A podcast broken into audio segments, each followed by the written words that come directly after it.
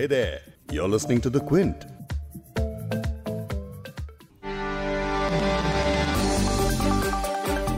जब पूरा देश कोरोना वायरस के कोहराम में फंसा है जब लॉकडाउन लोगों और देश की माली हालात खराब कर रहा है जब टीवी चैनल्स के पर्दों पर इन्हीं खबरों का कब्जा हो तो एक दूसरी बड़ी खबर शायद उस तरह से सुर्खियों में नहीं आ पाई है खबर है, दिल्ली से कश्मीर तक कई लोगों पर धड़ाधड़ यूएपीए में केस दर्ज होना। यूएपीए यानी अनलॉफुल एक्टिविटी प्रिवेंशन एक्ट जिस पर खुद सवाल उठ चुके हैं। जिन लोगों पर मामले दर्ज हुए हैं, उनमें पत्रकार एक्टिविस्ट्स और स्टूडेंट्स भी शामिल हैं। तो आज इस पॉडकास्ट में हम सुनेंगे उनकी बात, जिन पर यूएपीए लगाया गया है। साथ ही समझेंगे कि इस पर क्या विवाद है और आपको बताएँगे कि इस कानून से सरकार की शक्तियाँ किस तरह से बढ़ गई हैं। क्विंट हिंदी पर आप सुन रहे हैं बिग स्टोरी पॉडकास्ट मैं हूँ फबीहा सैयद। इस लॉ को आसान जबान में क्विंट के लीगल एडिटर वकाशा सचदेव आगे इस पॉडकास्ट में समझाएँगे। साथ ही उमर खालिद, जो एक्टिविस्ट हैं और खुद इस एक्ट के दायरे में आ चुके हैं, उनसे जो बात हुई है, वो भी आपको सुनाऊँगी। अगर आप यूएपीए केसेस में देखें तो बहुत कम केसेज हैं जिसमें कन्विक्शन आपको मिलेगा। और ज़्यादातर केसेस में आपको जो आरोपी मिलेंगे, वो आरोपी या तो कुछ खास समुदायों से आते हैं, या फिर वो इस सरकार के क्रिटिक्स हैं, सरकार के आलोचक हैं।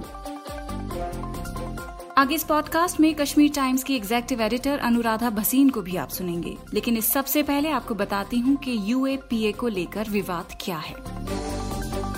अनलॉफुल एक्टिविटीज़ प्रिवेंशन एक्ट यानी कि यूएपीए ये जो कानून है, ये उन्नीस में लाया गया था। 2019 में इसमें संशोधन किया गया, जिसके बाद संस्थाओं ही नहीं, व्यक्तियों को भी आतंकवादी घोषित किया जा सकेगा। इतना ही नहीं, बल्कि इस एक्ट के तहत जिस पर शक होगा तो सिर्फ़ शक की बुनियाद पर ही उसे आतंकवादी घोषित किया जा सकता है। इस अमेंडमेंट से पहले सिर्फ़ संगठनों को ही आतंकवादी संगठन घोषित किया जा सकता था।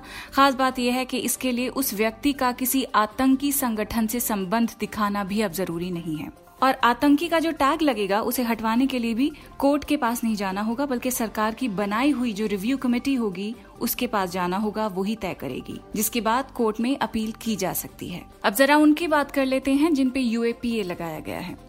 जम्मू कश्मीर की फ़ोटो जर्नलिस्ट मसरत जहरा के खिलाफ गैर कानूनी गतिविधि रोकथाम अधिनियम, यानी कि यूएपीए के तहत मामला दर्ज किया गया है। मसरत पर आरोप है कि उन्होंने सोशल मीडिया पर राष्ट्र विरोधी पोस्ट अपलोड किया है। ऐसे में 21 अप्रैल को मसरत ने ट्विटर पर अपनी बात रखी। उन्होंने कहा कि, मुझे शुभकामनाएँ दीजिए। ये बतौर पत्रकार मेरे अधिकारों की रक्षा का समय है। साइबर पुलिस स्टेशन जा रही हूँ। अब श्रीनगर के साइबर पुलिस स्टेशन ने एक बयान में कहा कि एक विश्वस्त सूत्र के माध्यम से जानकारी मिली है कि मसरत जहरा युवाओं को सार्वजनिक शांति के खिलाफ भड़काने और अपराधों को बढ़ावा देने के आपराधिक इरादे के साथ राष्ट्र विरोधी पोस्ट अपलोड कर रही हैं। ये पुलिस का बयान है। मसरत के अलावा जम्मू और कश्मीर पुलिस द्वारा दो और पत्रकार, पीरजादा आशिक और गौहर गिलानी को भी बुक किया गया है। पीरजादा के खिलाफ द हिंदू में छपी एक रिपोर्ट के संबंध से मामला दर्ज किया गया है गौहर गिलानी के खिलाफ जिन आरोपों के आधार पर मामला दर्ज किया गया था, वो ये था कि गौहर सोशल मीडिया पोस्ट के माध्यम से गैर कानूनी गतिविधियों में शामिल हैं। दो दिन के अंदर तीन पत्रकार पर यूएपीए लगाया गया है कश्मीर टाइम्स की एग्जेक्टिव एडिटर अनुराधा भसीन ने क्विंट के साथ बात की। वो ये कह रही हैं कि मसरत अपना काम कर रही थी और इसकी वजह से यूएपीए थोपना खतरनाक है, बहुत गलत है। It's fall out would be Anuradha ने इस वीडियो में ये भी कहा कि ये जो भी हो रहा है इसका नतीजा ये होगा कि पिछले एक दशक में कई युवा महिलाएँ पत्रकारिता में आई हैं और कुछ बेहतरीन काम कर रही हैं।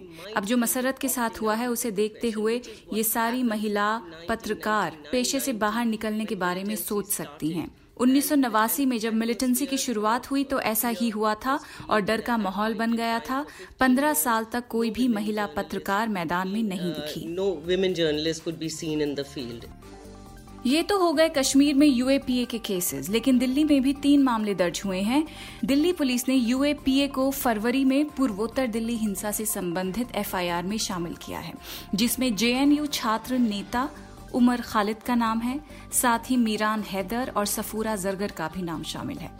हैदर और जरगर दोनों जामिया यूनिवर्सिटी के स्टूडेंट्स हैं और दोनों ही इस वक्त पुलिस की हिरासत में हैं। उमर खालिद को अभी अरेस्ट नहीं किया गया है। इन मामलों को लेकर उमर से हमने बात की। एक लोकतंत्र में यूएपी जैसे कानूनों की कोई जगह नहीं है।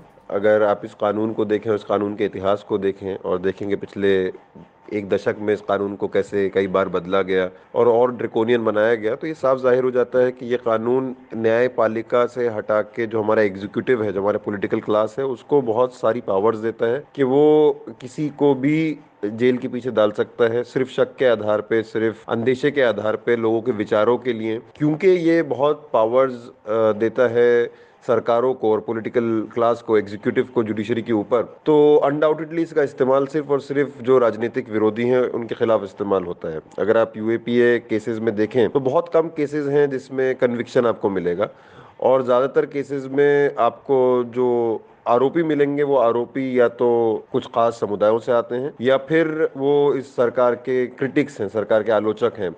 और नेचुरल जस्टिस का जो प्रिजम्पशन है कि आप जब तक इनोसेंट हैं, जब तक आप दोषी साबित नहीं होते, इस चीज़ को उल्टा दिया गया है आप जब तक दोषी हैं, जब तक आप अपने आप को इनोसेंट साबित नहीं कर पाते।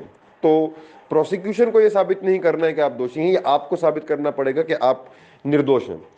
ये पुराना यूएपीए कानून था। पिछले साल जो यूएपीए में अमेंडमेंट लाए इस सरकार ने, उस अमेंडमेंट के अनुसार अब किसी इंसान को भी आतंकवादी घोषित कर दिया जाएगा और फिर वो इंसान साबित करेगा पूरी पुलिस, पूरी स्टेट के सामने कि नहीं, मैं आतंकवादी नहीं हूँ, मुझ पर आप इस किस्म के आरोप गलत हैं।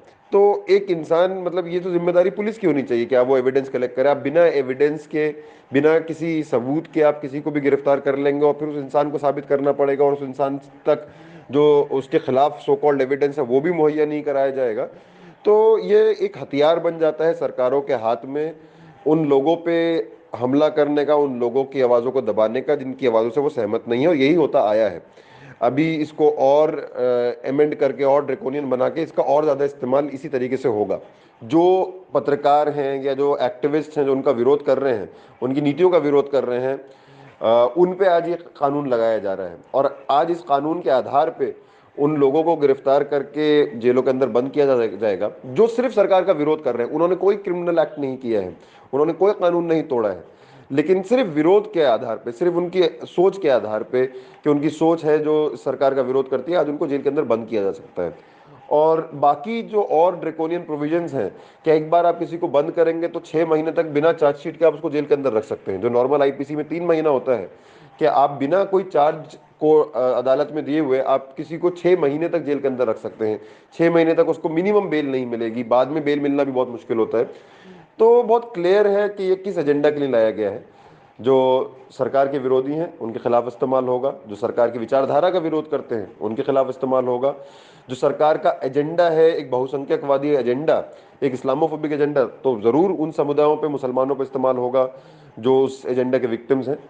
इसलिए मैं बोलता हूँ कि ऐसे कानून का लोकतंत्र में कोई जगह नहीं है। मतलब अगर कोई गलत काम कर रहा है तो उसमें अदालतें हमारी काफ़ी हैं इंडियन पीनल कोड काफ़ी है।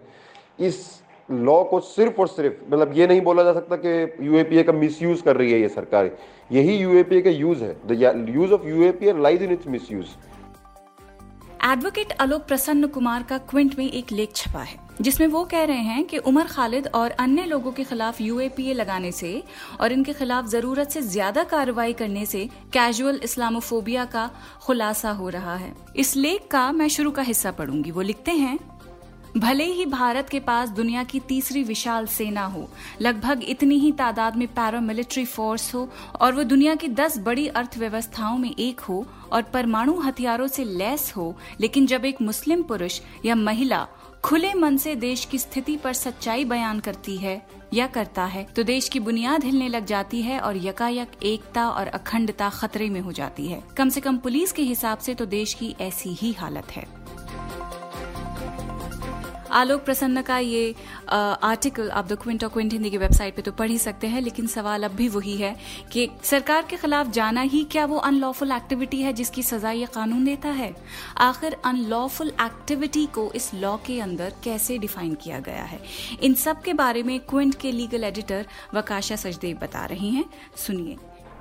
यूएपी के अंदर जो डेफिनेशन है एक्चुअली उसमें भी ये बहुत प्रॉब्लमेटिक uh, है क्योंकि इसके बेसिस पे लोग कहते हैं कि ये डेमोक्रेसी के ख़िलाफ़ है वो संविधान के भी खिलाफ है कुछ लोग आ, बोलते हैं क्योंकि संविधान में आ, जो आपका फ्रीडम ऑफ़ स्पीच है वहाँ पे इस पर बहुत बड़ा सा इम्पैक्ट होता है क्योंकि इसमें अगर आप सवाल भी पूछोगे टेक्निकली अगर हम डेफिनेशन देखेंगे यू के अंदर ये दंडनीय अपराध है। तो ये एक्चुअली बहुत डेंजरस है क्योंकि ये सोच को ही अपराध बना रहा है। ये बोल रहा है कि, कि आप ऐसी चीज़ सोच भी नहीं सकते हो कुछ सवाल भी नहीं उठा सकते हो आप बातचीत भी नहीं कर सकते हो। तो ये यहाँ से ये एक बहुत डेंजरस एंगल है यू के अंदर क्योंकि ये भी टेक्निकली उसके डेफिनेशन में आ जाता है। और भी चीज़ें होता है कि अगर आप किसी ग्रुप के मेंबरशिप के हो कि जो देश के खिलाफ है तो अगर आपका कोई बुक डिस्कशन ग्रुप हो या कोई स्टूडेंट ग्रुप हो जहाँ पे लोग सवाल उठाते हैं उसके अगर आप उस में, उसके मेंबरशिप में हो अगर आपने खुद ऐसे कोई सवाल नहीं उठाया आपने कुछ ऐसे कुछ बोला नहीं है।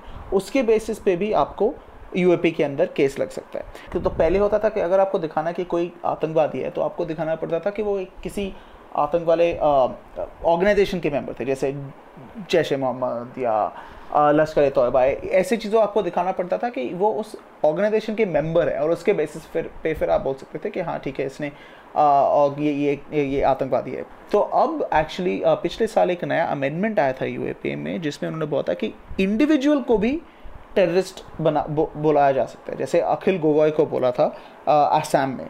वो एक आ, किसानों का लीडर है पेजेंट लीडर है जैसे कहते हैं। वो वो उनके राइट्स के लिए आ, आ, लड़ता है और उसको इंडिविजुअली टेररिस्ट का डेजिग्नेशन दे दिया है और उसको, उसके वजह से उसको यूएपी के अंदर उन्होंने जेल में डाल दिया। तो अब ये सब चीज़ें से पता चलता है कि ये यूपीए का सिस्टम कैसे होता है और इसमें प्रॉब्लम सबसे बड़ा यही है कि ये बहुत वेग है, जो उसके डेफिनेशंस है, वो बहुत उसमें कुछ ज़्यादा क्लैरिटी नहीं है। अगर आपके अगेंस्ट चार्जेस लग जाते हैं इसमें तो फिर आपको बेल नहीं मिलता है। तो ये एक्चुअली बहुत डेंजरस है क्योंकि इसकी वजह से लोग, लोगों को बहुत देर के लिए जेल में रखा जाता है, चाहे चार्जशीट ना फ़ाइल हो ट्रायल ना हो वर्नन गंजालवेज अरुण फर्रा, जो सुधीर दवाले, सुरेंद्र गदलिंग जो अभी वो भीमा कोरेगा केस में उनको अरेस्ट किए गए, उनको पहले भी अरेस्ट किए गए थे और उनके अगेंस्ट कुछ कुछ लोग को तीन साल से चार साल के टाइम तक उनको जेल में रखा गया और उसके बाद फिर वो अक्विट हो गए थे।